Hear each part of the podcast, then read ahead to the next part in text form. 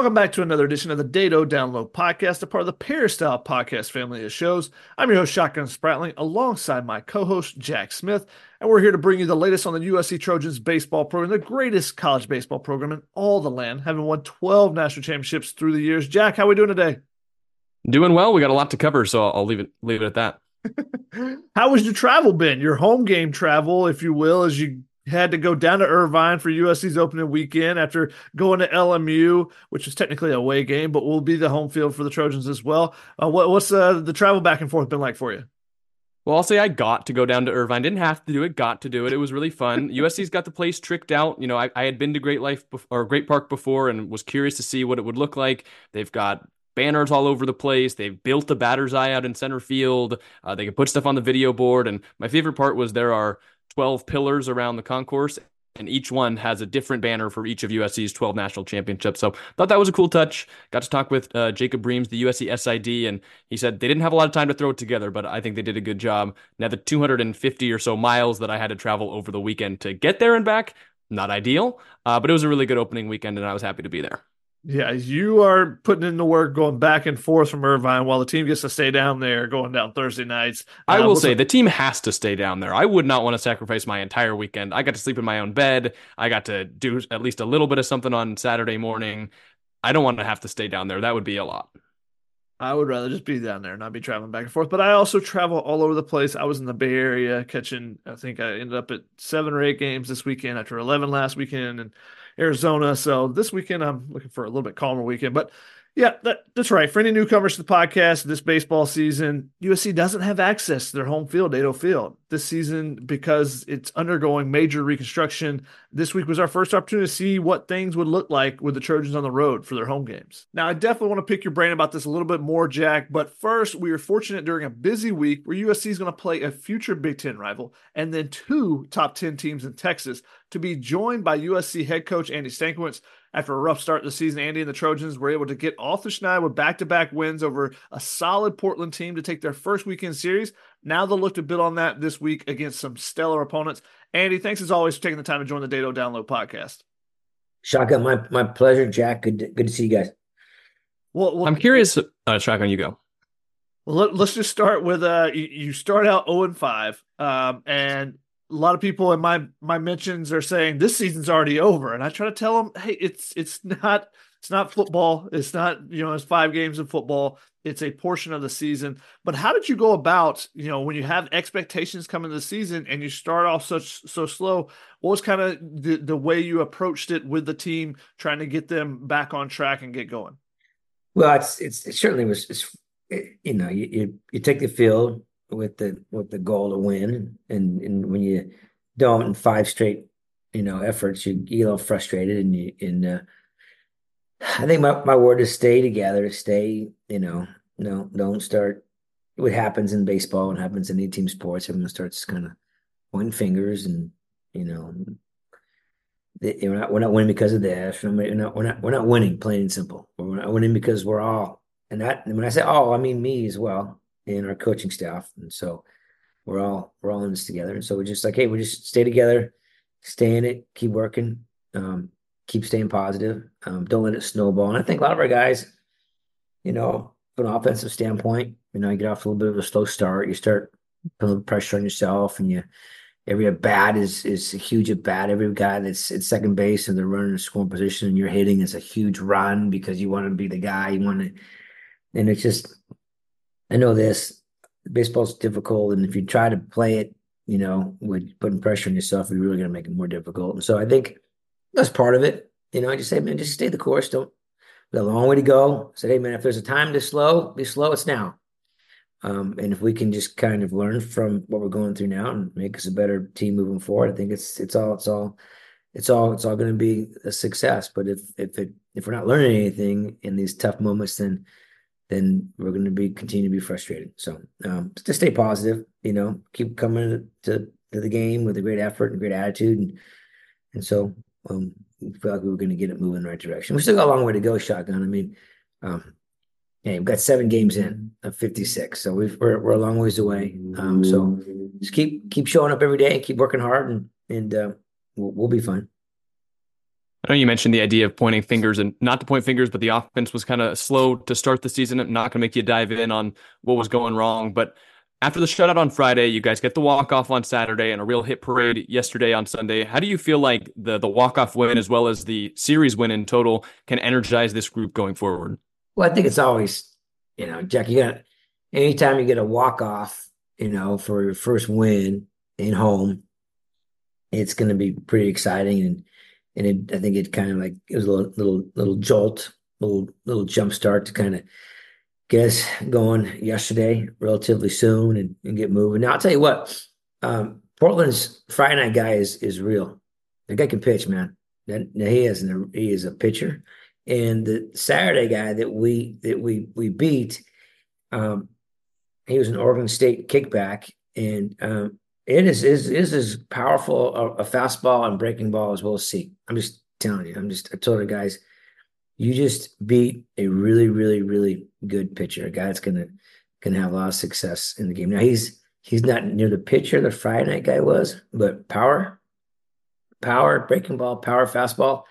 Um, we're, we're not going to see too many like him. And so I said, hey man, you did a great job um, against a, a really, a really, a really big arm. And so um, that was big, man. And then and then to come back yesterday and kind of keep it moving. You know, it's it's winning is it's, winning is contagious, but losing it can be contagious too, right? It just there's two different forms of it, right? And so we just just let's, let's stay on the winning side of it right, as we move forward. Um, but it was it was a good it was a good good good two days, Jack. Thanks. What do you feel like you figured out so far, and what are you still learning about this group? Well, we're still trying to figure out. You know, when we came in, I thought our pitching staff was was was going to be very good or solid, and I still do. But but um, Aoki's got to get better, and I'm people think, Coach, you're you're tough. You you say things in public about your guys, but that's okay. They're tough young men. They Naoki would say that I got to be better. Eric Hammond was not good yesterday, and he would tell you uh, right in your face, shotgun, and Jack, he'd tell you I got to be better.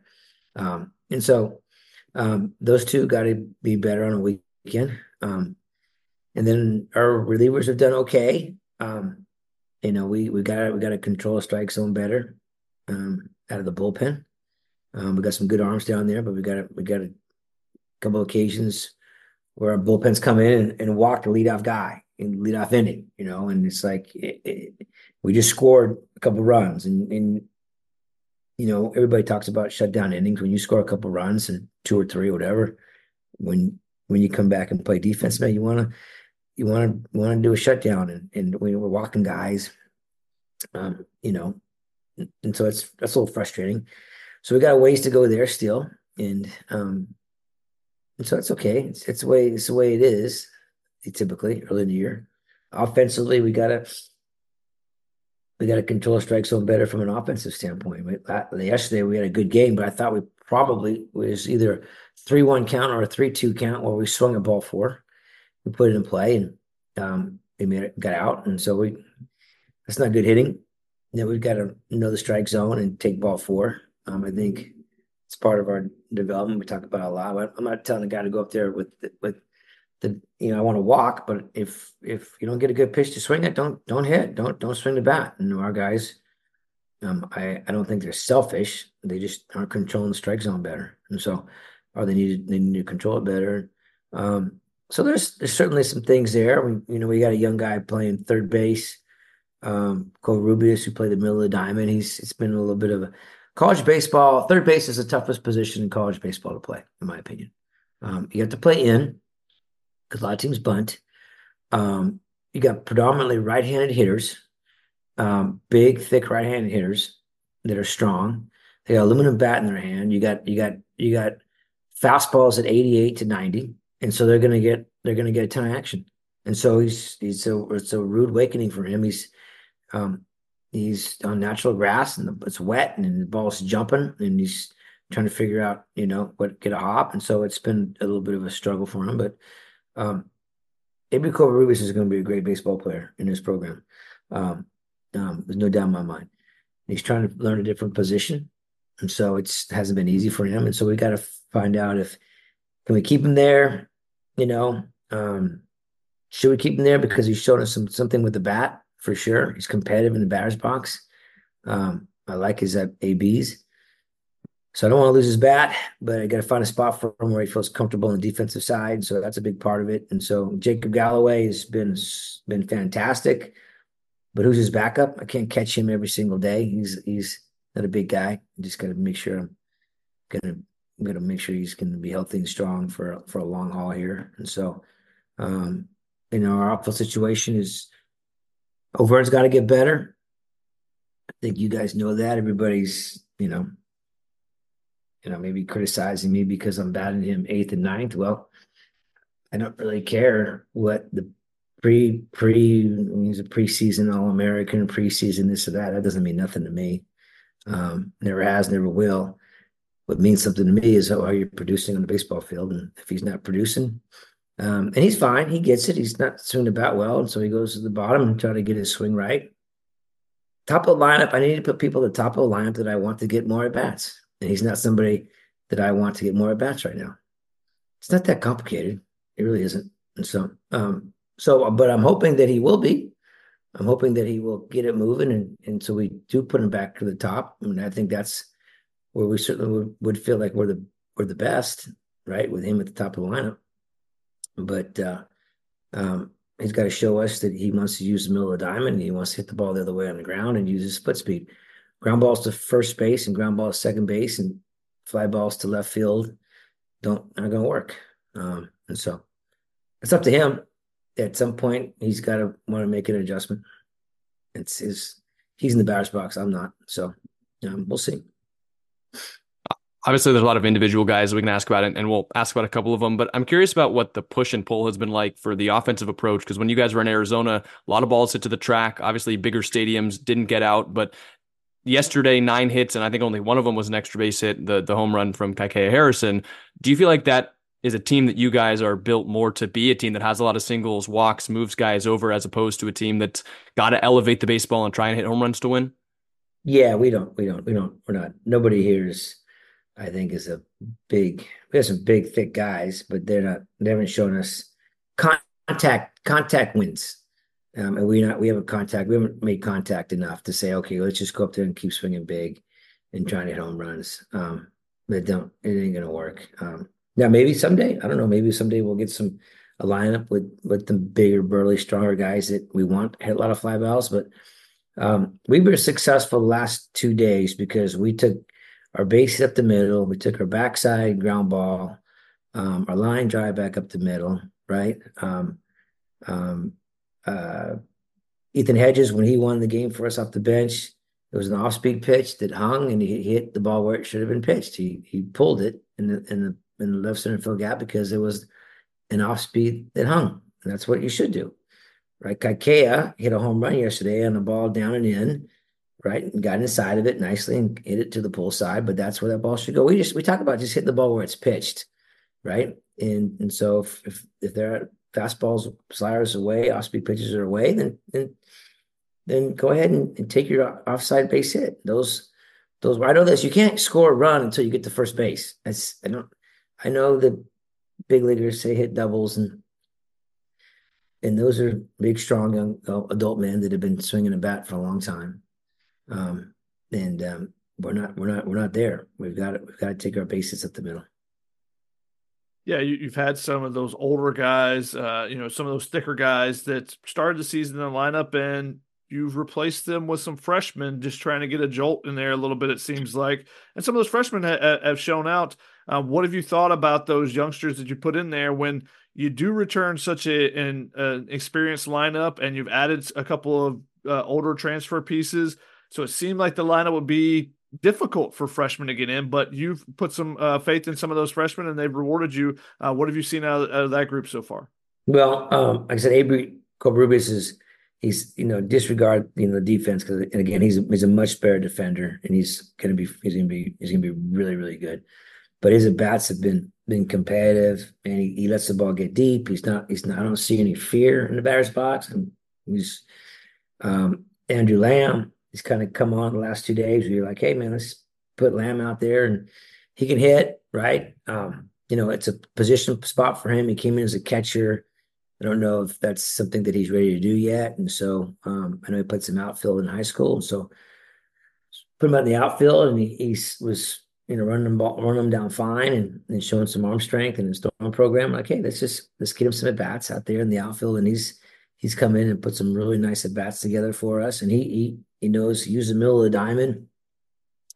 He's not trying to pull off the baseball and hit a bunch of home runs. He's just trying to to, to get on base. Just that's it. Put a good at bat together, get a good pitch, put a good swing on it, and then we'll see where it goes. So I think he is a guy that's that's really really shown the ability to handle the, the bat, right? And so, um, yeah, they're they're those are some guys that have just kind of been quality quality at bats for us, and I think that's what every coach would tell you. We're not, you know, we just want good quality at bats, and he's been able to to do it. To those two guys have been been been very good. Um, Kevin Takeuchi, he's going to be a big part of it, right? And um, and so he's going to nice hitter. He's infielder, but he's athletic. He can play some outfield as well. So we just gotta, as we move forward in the season, we gotta find where where can we put these guys at a position to where they're comfortable and we we can get their their their batting lineup. And so he's a guy that's a swing guy that can play some second, can play some left, can play some right. Um, um, so um, you know, I gave Duce a shot out there in in in uh, Robinson. He did he did he did fine. It's just a it's a it's still a, a, a work in progress just because he hasn't played as much baseball. But every day he puts a bat in his hand and he goes in the batting cage and he takes swings he gets better. He gets better. Now, is it going to be to the point where we think, hey, he needs to be an everyday right fielder or left fielder? I don't know. I don't know. We'll, we'll, time will tell. You mentioned that starting pitching something, especially Caden and Eric, have to get better as the season goes on. For those big three starting pitchers with Caden and Tyler and Eric, what's one thing maybe each that you want to see them improve on that can take their game to the next level? Well, I think Aoki would tell you too. He's got to he's got to get his breaking ball in a, in a, better spot. You know, he left some breaking balls up, and he's got he's got hit a little bit. He's got you know good good college hitters. If you miss, they, they take advantage of it, and that's what's that's what's happened to him, right? And Portland got some big strong guys. He struck out a bunch of guys, but when when they got him, they got him. They got him for some, some you know they scored some some. I think it was homer a double, and, and they kind of took advantage of some some balls up in the zone. So I think he's just got to get get down in the zone again, right? Get back down where he's can be more effective. And then uh, um, Stromsborg was was did a great job. You know, gave us six. Kind of for whatever reason, kind of ran out of ran out of gas a little bit. When we tried to run him back back out there for the seventh. I don't know why, because his pitch count was was still low, seventy three or seventy four. So it wasn't like he was even close to hundred. And so, but um, I think it. You know, anytime a starter can can get you six or even seven, I mean, I think as you guys know, that's a big deal. Um, but he's been he's been you know his first outing out in Arizona wasn't as good, but it was the second one was was solid. He was spinning his breaking ball, um, but running the running the fastballs in and out and um, good changeup. So he he did a nice job.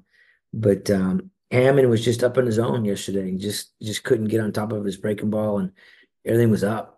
Everything was up, and looked like his fastball was flat. And um, that's not where he needs to be, man. We need we need that that guy to get it moving. Um, um, so it's and then you know you got to find out who's shoot if if the, if one of the nothing's guaranteed in life, right? And so if someone starts doing it well on on a Tuesday or right or a midweek out of the bullpen or I don't know, competition brings out the best in all of us, right? If you know somebody's breathing over your shoulder, where you're like, "Ooh, I better I better keep it moving," um, and so um, that goes for position players as well. So we we need to we need everybody needs to keep keep keep making sure they're moving the needle and, and getting better. And so I, I think those three know that. Hey man, there's some young young guys here that are that want want the ball in their hand. Um, so we we need to keep, need to get it moving. There's so much we could kind of break down of individual players and you know trying to get guys on track and some other guys that have gotten off to, to good starts. But I got to ask you about playing playing away from home. Your home away from home playing at Irvine, playing at LMU th- this past week. What was the experience like? Uh, your first week of being your road, you know, your your home away from home, playing away from campus, but playing technically home games.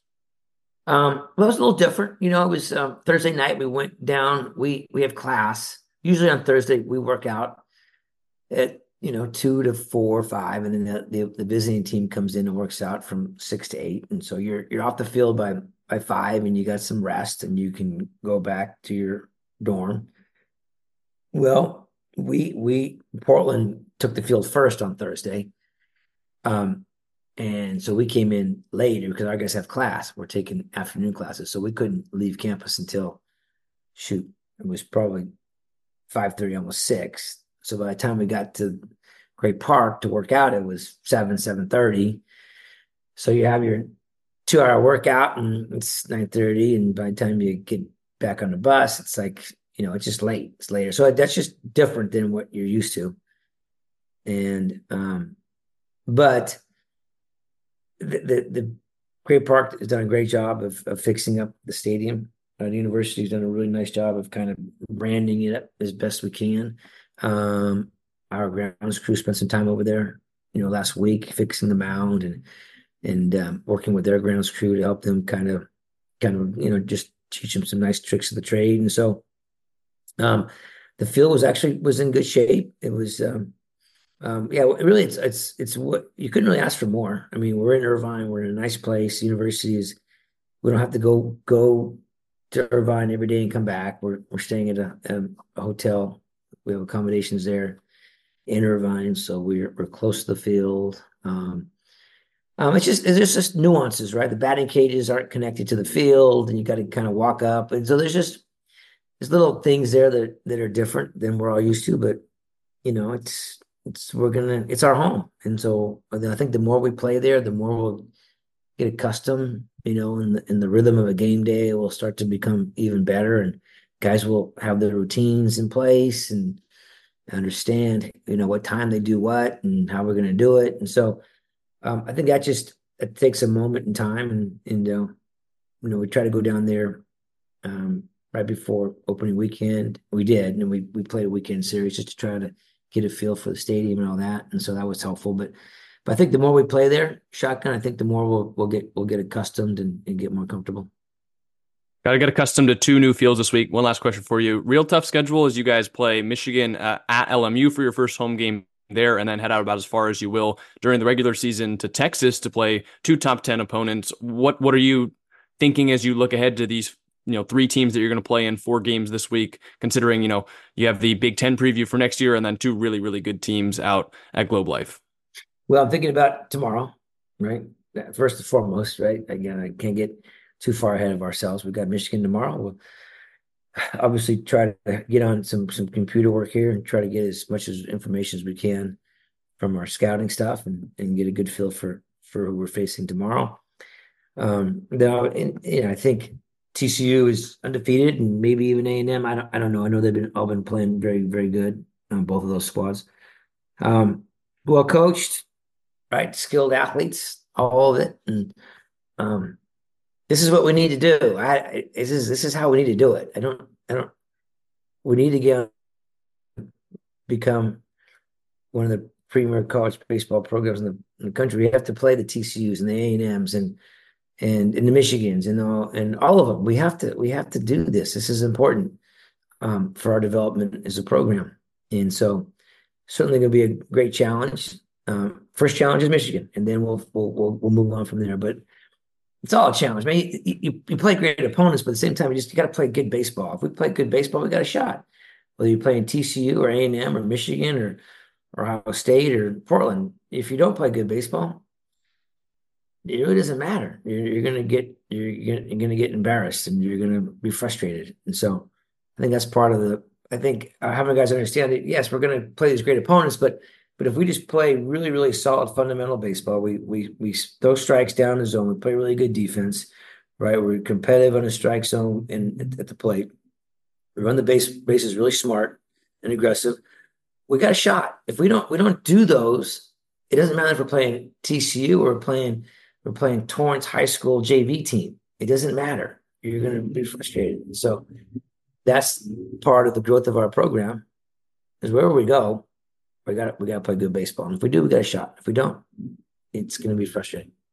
I mean, I've heard those Torrance uh, JV teams are, are pretty rough these these days. They're just beating up on opponents and stuff. So they, they very well. Well, there's moments where they beat up on on just about anybody, probably.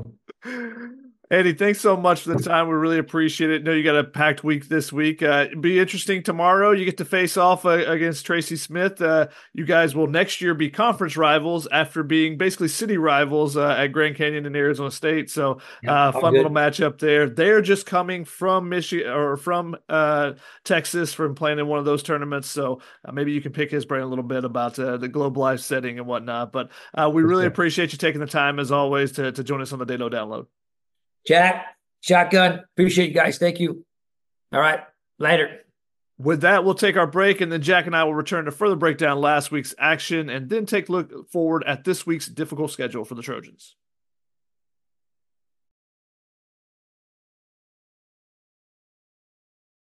Welcome back from the break. Make sure to check out our sponsors. Also, please like, subscribe, and review the podcast on your favorite podcast listening platform.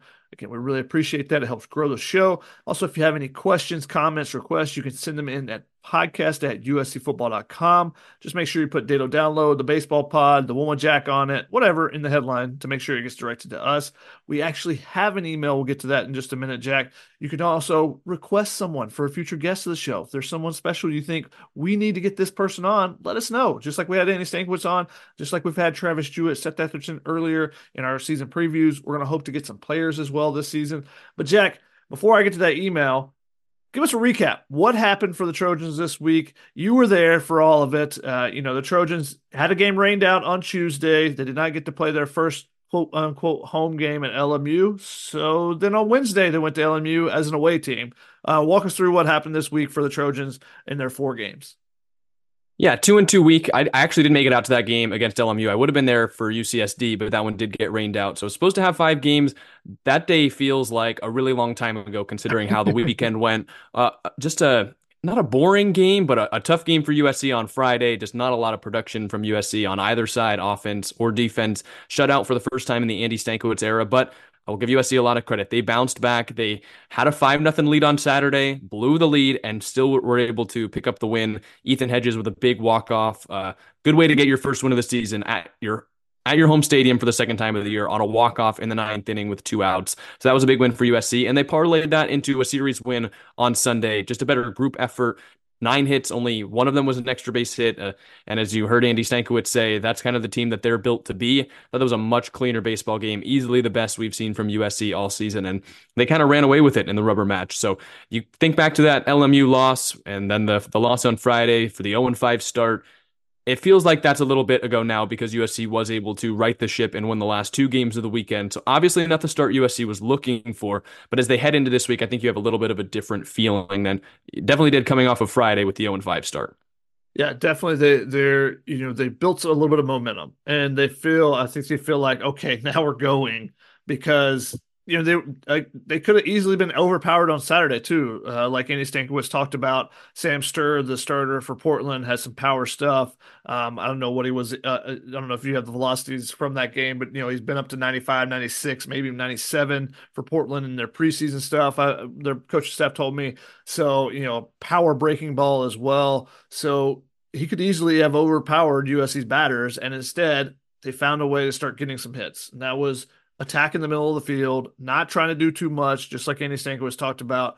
And they pick pick up eight hits on him, chase him out of the game in the fifth inning, put up five runs, and then you know they were able to to they let uh, Portland come back, but then to get the big walk off and get that sigh relief. okay, and it actually started. I thought the half inning before that. Uh, mm-hmm. You know, Portland has a runner on third base and to get out of the jam. Don't give up the lead, even though Portland's kind of built the momentum. You know, after USC started out what oh, up five nothing, you know, they, them coming back in the seventh inning, eighth inning, they tie it up with a home run, and they get a runner on third in the ninth and not score. I think was big. And then I actually texted you and said, oh, here comes a walk off. So, you know, I called that one. Just let you know out there. I, well, at first I thought you jinxed it because Bryce Martin Grudzielanek started the inning with a hit. And then it's like, okay, they bring in the closer. We'll see if what USC can do. Strikeout, strikeout. And I'm like, oh, we're going to the 10th, aren't we? And then there's two Nope. strikes. It's like, oh, one strike away from extra innings. Carson Wells picks up a base hit. Then you've got Ethan Hedges' first at bat of the day, and kind of just the way baseball works, like he ends up being the one to hit the walk off. But I thought you jinxed us, and I was really hungry that day, so extra innings would have would have probably starved me. So I was glad that they were able to walk it off in the ninth.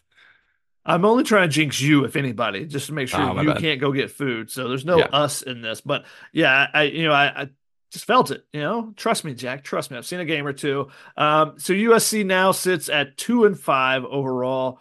Any key stats or any things that really stood out to you of where they're at right now? I think it was. I think the momentum thing is is really big because it was rock bottom after Friday. They did not play very well. Just never really got hits. Uh, just could not touch Nick Brink, the starter, who was really really good. He was at as advertised as we talked about in the preview. And you look in and it's like rock bottom, and now you're facing Sam Stur. He from Oregon State struck out 12 in his Portland debut they didn't let this the shutout on Friday get to them as much as I think the first four losses of the season did, and they were able to chase her out of the game really early. Now you mentioned they did blow the lead, but to be able to shake that off and pull themselves up by their bootstraps, get on their feet, deliver the knockout blow, and then immediately come back and do the same thing early on on Sunday. They had a they had a moment there with two outs in the second inning where if they had stranded more runners who knows what the momentum they could have gone all the way down the drain from the walk off, but they got the hit that they really hadn't gotten in the first five games, and then they just continued to hit the ball the rest of the day. Uh, got up by as many as I think seven runs, finished winning 10-3. Uh, so just a, a big game on Sunday to be able to carry over the performance, and now you just look for them to do the same against Michigan, and as we get into the later games this week against the TCU's and the Texas A&Ms that are really really good teams. I think USC does have some good momentum. So while the record may be two and five. I think the coaching staff and the players feel a lot more confident than that, than that record would suggest, just based on the way that they've picked up those two wins since the 0 5 start. Yeah, in that in that third inning, the big third inning, they score five runs on Sunday. That kind of opens it up and kind of feels like it gives a relief of hey, you got to walk off win, but look how hard you had to fight for it. To say, okay, we can take advantage of another team's mistakes, another team giving us opportunities, and that's what they did in that that inning. They only had two hits in the inning, and they scored five runs. You know, it was walk. They had a, a single hit by pitch. They had another hit by Carson Wells. So they got two runs off their two hits. The rest of the run scored without a hit. Now, that's partly because Portland had a big error that uh, allowed a run to score, but walk on a full count, walk Austin Overn. You know, fielder's choice uh, run out at home, but then another run scores on a pass ball. So, you know, they, they were able to continue to pile on even without the big hit in that. And that's something they got to do because when you play tough competition like they're going to do this week, you got to take advantage of any walks. You got to take advantage of any errors that the opposition gives you. You can't, you know, you can't look that gift force in the mouth and you know let those opportunities go by. You got to be able to take advantage, and that's something that they were able to do in that that inning, and that's something they haven't necessarily done a ton of. Now, partly is because they haven't walked a ton to put themselves in those situations where now there's multiple runners on base and you're stressing um, the opposition, putting the pitcher in the stretch. But even when they had, what were the numbers last week? I mean, after I think it was after the the LMU loss, they were something like hitting like a, I, I two of twenty nine or two of thirty something with runners in scoring position, Yeah. and then with runners on base, it was like four for forty something or forty nine or something. Like it was just it's bad. It was under seventy, not seven hundred, not 300, not 170, under 70, 070 for both of those numbers after the LMU game. And against Portland, those numbers started turning around. So they started getting some big hits, some hits with people on base. And, you know, that's what you're going to need to put pressure on teams like Michigan, TCU, Texas. Now, Michigan's going to come into the game. Let's go ahead and look forward to, to what they're, they're facing this week. Michigan comes in the game with a two and five record, just like USC they played better competition than USC has, I think. Now, Western Michigan, they split a four game set with them out in Arizona. I saw a little bit of that out there. Uh, I think Western Michigan is going to be a team that will. They'll be in the top three probably in the MAC, so they're a solid team. They got some experience in the middle of their lineup. They they, they have a kid, uh, Kate Sullivan, who just broke the school record for home runs against Michigan down there. Um, but Michigan in that series, they lost the opener 14 13. I think that was a walk off, if I remember correctly, or a final inning or extra inning, something something like that. They lost 11 9 the second game, so they're down 0 2. And they come back and win the last two games to even the series up. Then they go to they go to Globe Life last week and they or this weekend and they get beat by Oklahoma State, Oregon State, and Arkansas. And there's no shame in that. Those are three really good teams. They didn't play great against Oklahoma State. Oregon State's Bazzana just went off against them, and then Arkansas exercising some demons after a 17 strikeout performance by Arkansas starting pitcher on Friday. And they were still in that game too. Oregon State's going to be really good this year. Bazan is he's a dude. He's he's I had I got a chance. Saw one of the him. home runs he hit, and it was a, just obliterated. Yeah, I think that someone said that uh, they started playing the natural music while the ball was still in the air. Yep. like that's mm-hmm. how hard he hit the ball. Um, and he's such a fun kid to talk to. He's a bona fide superstar. Uh, I got a chance to talk with him after he hit two home runs in Arizona in a game. So not bad for a leadoff hitter, just no. cranking out you know multiple home run games like that. But then Michigan plays against Arkansas on Sunday. They rally late in that game, um, but Arkansas gets the final out. They lose. Michigan loses by one run. So Michigan is a team that's growing. They're taking, you know, they're a team that didn't have a ton of guys returning. They're going to be solid contributors for them. Last season they were trying. They didn't. They, they came in late. The coaching staff did, and they were still trying to add depth, talented depth, similar to what USC was. So they were really relying on a core group of guys to kind of you know get them, especially on the mound. Um, their their Friday guy, I remember I, was at Rutgers, and their Friday guy was struggling the first couple innings, and they just yanked him immediately. I was like, that seems strange. You know, you guys don't have a ton of arms. He's like, exactly, we don't have a ton of arms, so we're going to try to bring him back later in the weekend on Sunday. Um, and say, you know, we'll treat this as a relief appearance, and then he'll come in on Sunday, and hopefully we can get multiple innings out of him then, because we just don't have enough guys to let someone just sit out there and not be at their best. So th- that's how thin they were last year. They built, they've added some some uh, pieces this year, but there's some young pieces. Tracy Smith will eventually get that program. It will be a, a, a very good, challenging program in the future for USC in the Big Ten, but not necessarily there yet. And I'm curious to see. This will be their first midweek game, so I'm curious to see what do they have in the midweek arms because they were so thin last year now, the guy I saw them pitch against Western Michigan was really good, but that was a weekend starter. I didn't get to see a whole game, so I didn't get to see their relievers and stuff. So that's something I'm I'm going to be curious about. And their team has been on the road.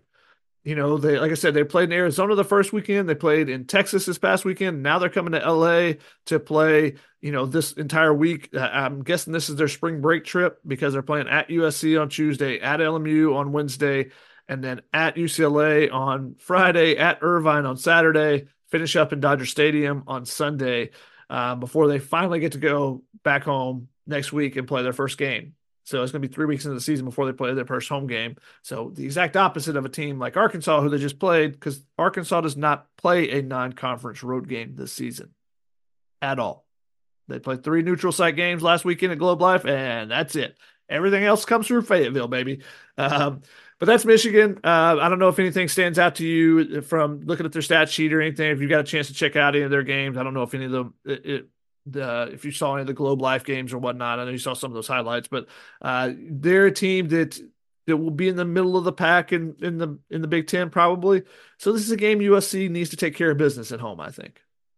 Yeah, I think it's it's just interesting. You've got two two and five teams with different levels of momentum. I think, and you know, Michigan has lost its last three games, but you're coming off of a competitive performance against Arkansas, which you know could have an argument to be the best team in the country. Uh, so we'll see if they can shake that one off or maybe even get momentum from a game that is a loss but that they played really well against a good team. And then you've got USC who's also 2 and 5 but coming off of its two wins. So it'll be interesting to see kind of how the momentum pushes back and forth between those two teams. But then Shotgun USC heads out to Texas for the weekend and the first team that they play is a really really good team. It's TCU uh, right now ranked 5th in the country but they're the highest ranked undefeated team. And we could look up and if they roll through this this upcoming week you know, could have an argument to say they're the best team in the country. 7 and 0 coming off of a sweep of UCLA.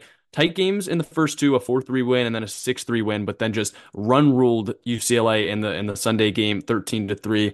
Team is loaded with talent. It's got a lot of young talent and they supplemented it with some big transfer portal pieces, a really good freshman class. A lot of names to watch out for that one. I've gotten to really dive into the roster. Payton Tolle is a dog, uh, finalist for the John Olerud uh, two-way player of the year. He's their Friday starter and their cleanup hitter uh, and every other position. They've got one or two guys at that they're willing to give shots to. Uh, Anthony Silva could go in the first round of the draft. Just up and down the lineup, they have hit the ball all year. They had a lot of close games, including that opening series against Florida Gulf Coast with some huge comebacks. Uh, they really haven't, outside of the UCLA game, won too convincingly in any matchup, including like a 6 5 win over Texas State. So you look at the 7 0 record, it could be worse, but as of right now, they're the highest ranked undefeated team, and USC's got to play them twice over the weekend.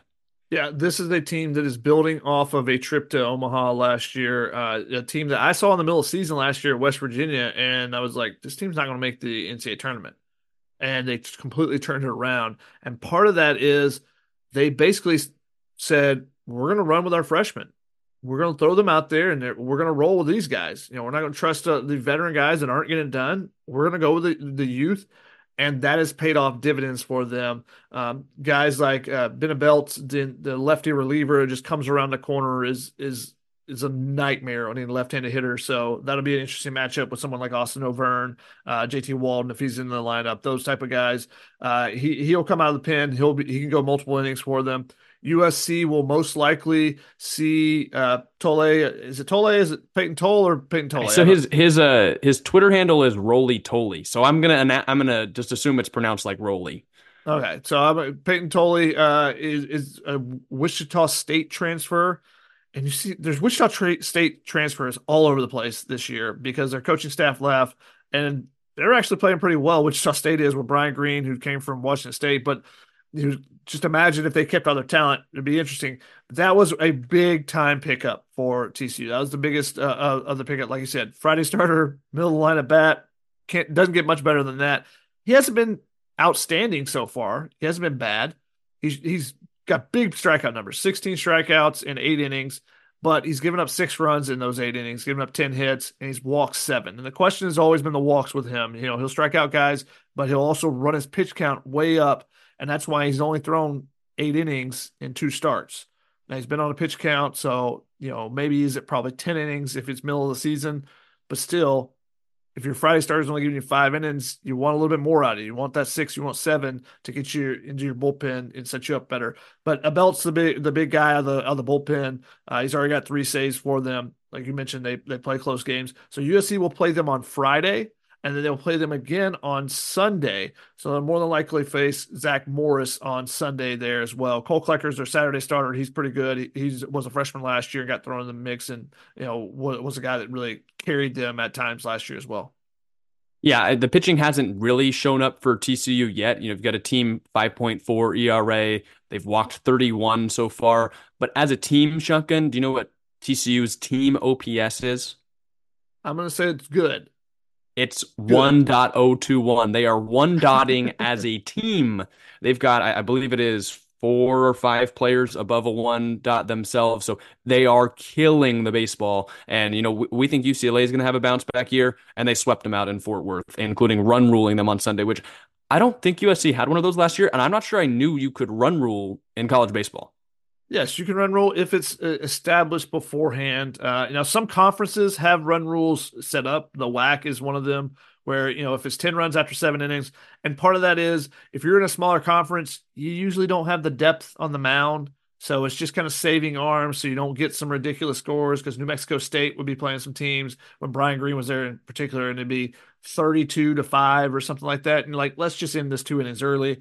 Um, and the coaches can agree on it. Like I was at Stanford and Penn State this past uh, this weekend, and the first game they did not have an established run rule.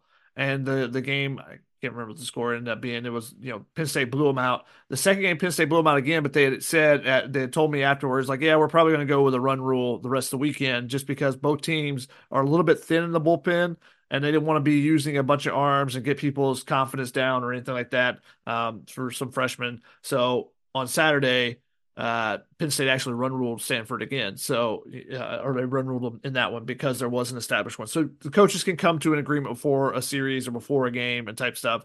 Uh, but there are a couple conferences do. Now, the SEC went to it last year maybe two years ago, and that was kind of the big like, whoa, the SEC's doing this. That's crazy. And so LSU had a couple last year, but it's just basically like the the SEC figures. Not a ton of teams are coming back when you're down 13 to 1 in the seventh inning. So let's save, you know, that's all, often when you get some emotional things that happen, hit by pitches, and suddenly people are mad at each other and that, all that type of stuff. So they are occasionally in, in, those tournament type situations as well because there's another game being played afterwards. Let's get, let's wrap this one up, get it done. But back to their lineup, uh, long diatribe there. But back to their lineup, um, Peyton Chatagnier is from transfer from Ole Miss. He's already got three homers for them. He's a big piece of it. Carson Bowen and Curtis Byrne both had some big games against UCLA in the middle of it. Uh, another transfer we didn't even mention on the pitching side is Ben Hampton from West Virginia. Is like has started for four years and he goes to TCU. He's not even in the weekend rotation right now, so we'll see if he you know if he stays where he's at right now, if he works his way in. So they went into the transfer portal and crushed it. They went and got big time pickups to add to a team that wasn't losing a ton. We're, we're losing a couple key pieces, but wasn't losing a ton for my College World Series team. So that that's a team that is when you watch them this weekend, you'll see a, a legit team that is a Omaha contender and a College World Series champion contender. Yeah, it, is a better team than USC. They're almost better at nearly every offensive spot. You know, with Austin Overn struggling too, that d- doesn't help USC. The question is going to be TCU is a team that hasn't done, I don't think, the little things too well. You know, the pitching hasn't been great. Starting arms have all got ERAs over six. They hit the crap out of the ball. I mean, they've already hit 13 home runs, uh, 82 hits as a team, including 14 doubles. The question is going to be if USC can play sound baseball, as Andy Stankiewicz said, they'll be in it. But you miss up to this team, they're going to hit it out, even at Globe Life Stadium. Anyone in the lineup can ding you, whether it's Chatagnier, whether it's Thole, whether it's one of the two catchers. Anthony Silva is a you know an All American at shortstop. Just everyone up and down the lineup is is really crushing the cover off the ball right now. So USC's got to be careful. And then one game on Saturday, USC will face one of those SEC teams, and it's Texas A&M, another undefeated team. A little bit of a different story, you know, 7-0, but they've played McNeese, they've pl- played UIW, and then a three-game series against Wagner. So they're undefeated, but haven't really been tested yet. But there is equal top end talent on this Texas A&M team. You've got the Stanford transfer Braden Montgomery, who's really good, and he's having another great season. He's got three home runs, uh, 11 hits so far in seven games, and then Jace LaViolette had seven hits in the first uh, week of the season. Five of them were homers to lead the country. Uh, you've got more more talent up and down the lineup, but those two are the ones that are really highlighting the offensive attack so far. Uh, We'll see who USC gets on Saturday from Texas A&M, but this is another top 10 team. USC doesn't really get a break from TCU having to play Texas A&M who, you know, some some teams have or some sites have Texas A&M ranked over TCU. It's going to be a really tough weekend for USC. Uh, you got TCU twice and then this really good Texas A&M team on Saturday. Yeah, and again, another team that really attacked the both of these teams attacked the uh, transfer portal really well. Um, LaViolette's one of the best players in the country. Could be a national player the uh, player of the year contender. He's hitting 385 right now. He's got five homers, 15 RBIs already. Now, again, like you said, they haven't played a ton of competition. Ali Camarillo, shortstop, came over from CSUN, so someone USC has seen before. But these are the type of uh, transfers they picked up. Uh, Jackson Appel, I really like him, catcher from Penn. I've seen him a couple times. He's catching for them. So they go into the transfer portal. I've been able to pick up these big time pickups, but also when you have someone like LaViolette from the high school ranks, you have Gavin Grahovac, who's from uh, the SoCal area, is a you know is a freshman there who's hitting 409 right now. Like he's, I, I think he was my freshman of the year pick uh, for D1 baseball. So they've got talent upon talent, but everyone can be beat. It's just about how you play, and like you said, they haven't played anyone yet, so It'll be the first time they're getting some real competition playing against Arizona State, playing against USC. Uh, TCU is actually in their their Pac-12 stretch. You know, had three games against UCLA. They swept them this past week. This midweek, they'll play Washington State and Arizona, and then they'll play USC and Arizona State this past week or this upcoming weekend. So, uh, but definitely a huge weekend. True road games for USC. Globe Life is right down the street. 20 minutes away, 25, 30 minutes away from Fort Worth. TCU has been having phenomenal crowds so far this season. The atmosphere was electric against UCLA when they were hosting this past weekend. Texas A&M will come up It's a little bit further away, but they will definitely bring their fans to come up to Globe Life. They love uh, playing in, in Dallas as well. Yeah, and TCU actually has experience there. The Big 12 championship and tournament was at Globe Life last year. TCU won it. So, you know, extra familiarity for TCU for a team that's already, you know, 20, 30 minutes away. Yeah, and both of these teams have played in, in one of these Globe Life tournaments before. The, the Globe Life tournament started out as basically one weekend, and now it's it's expanded to about four. Um, you can watch these games. I think these games are going to be telecast on D1 Baseball as well. Um, so plug there. Make sure if you want to watch it, you know, check us out, get your subscription, all that type of stuff. What's that? What are you nodding your head for over there, Jack? Uh, or you could listen to the radio. I will be there calling uh, all three of USC's games on the radio. So, well, you got to get the video feed too. So, you know, mute the video feed, listen to Jack. You know, hopefully it syncs up correctly, and you know, you have a great time watching the Trojans play against some really good competition.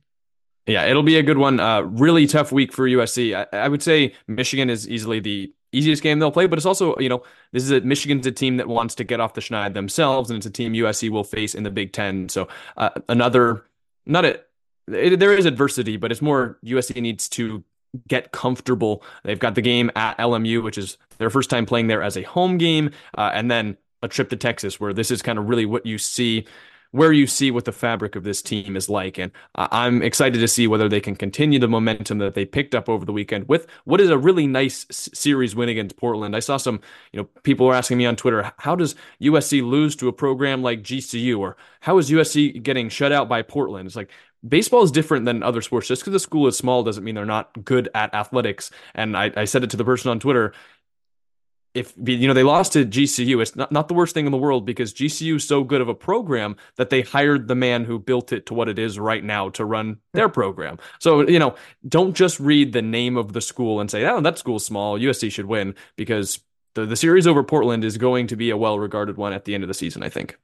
Yeah, I think they'll they'll do well in the WCC. Uh, Santa Clara is going to be a beast in that conference. I saw them again this weekend. They won with a walk off grand slam. Um, I'll be writing about that kid for D1 baseball this week. John John Bearing, great talk with him. One quick thing on uh, Michigan: keep an eye on Jonathan Kim, their center fielder. He's their three hole hitter. He's he's a dude for him. He'll be a, a top five round draft pick more than likely. Uh, and then they also have a two way guy and, USC won't see him pitch, but Mitch Voit is a weekend rotation arm for them and also plays first base for them. So uh, another two way guy. I love two way guys. That's college coaches love two way guys because that's basically a free scholarship. You know, you get two players for the price of one, uh, which is so rare when you have only 11.7 scholarships.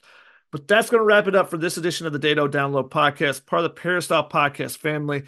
It's a jumbled week. Jack is going to Texas. I will actually be home. I just got home and I immediately took a nap and then woke up and was like, all right, let's do a podcast. Uh, but uh, so we're jamming everything in. So we're going to wrap this one up pretty tight.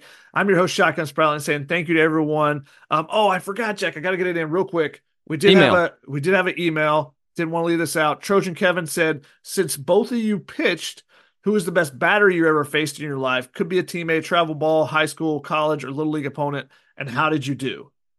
Uh, I can start on that one. Um, I think the best hitter I ever, or best hitter I ever faced was uh, Nick Yorke, who played at my high school. Um, he ended up going in the first round to the Boston Red Sox in his, you know, rookie year in minor league ball. Won Red Sox minor league hitter of the year. He's bounced around. I think he's in Double A right now, but one of the top Red Sox prospects. I faced him one time in tryouts. I believe I got him out, and then I gave up a home run to the next dude. So, uh, who I think is playing college baseball as well, Arthur Soto, if if he's watching, he had a home run. I want to say he was at Monterey, um, which I think they were moving up division. So I'm not exactly sure where they ended up, but I would say Nick Yorke.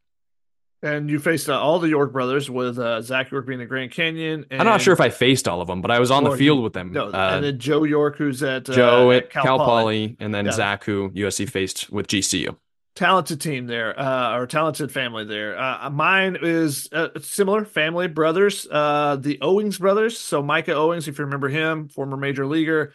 I did not face him at pitching against him. I faced him as a hitter, and I got out. I think I grounded out to short or something, uh, which was an accomplishment that I put the ball in play because you know he was throwing 90 95 and that was very rare at that time especially in high school in our area. But his little brother, John Mark Owings, was also a big time prospect and was in the Braves organization, top 10 round pick, and actually, unfortunately, lacerated his spleen um, or liver with a wall collision really wasn't the same after that. But he was the better hitter in my mind, and I faced him, um, and I got him out once and walked him once. Um, and then the third time I faced him, I think it was I can't remember if it was me or the another pitcher, but you know it was me because he, he I threw one that was way outside. There's no way, and he still yanks it for a double into the gap, and I was like, uh, and later in the game, I was on first base, playing first base, and I, I talked to him. And I'm like, "How the hell did you hit that? Like that's not even the, wasn't even might not have been the the inside the left-handed batter's box, and he still just yanked the shit out of it." So yeah, that was my uh, experience with with uh, the Owings brothers. They were really very very good players, very good athletes. They were both uh, multi-sport athletes at Gainesville High School, and now are doing things where they have a running a hitting facility or something, I believe, in, in the area as well. So um, shout out to them. They've been really good. Mike Owings, if you remember, was one of the best hitting pitchers in the major leagues for a long time. Remember, he pitch hit several times when pitchers still used to hit. Bring it back, baby. Bring it back.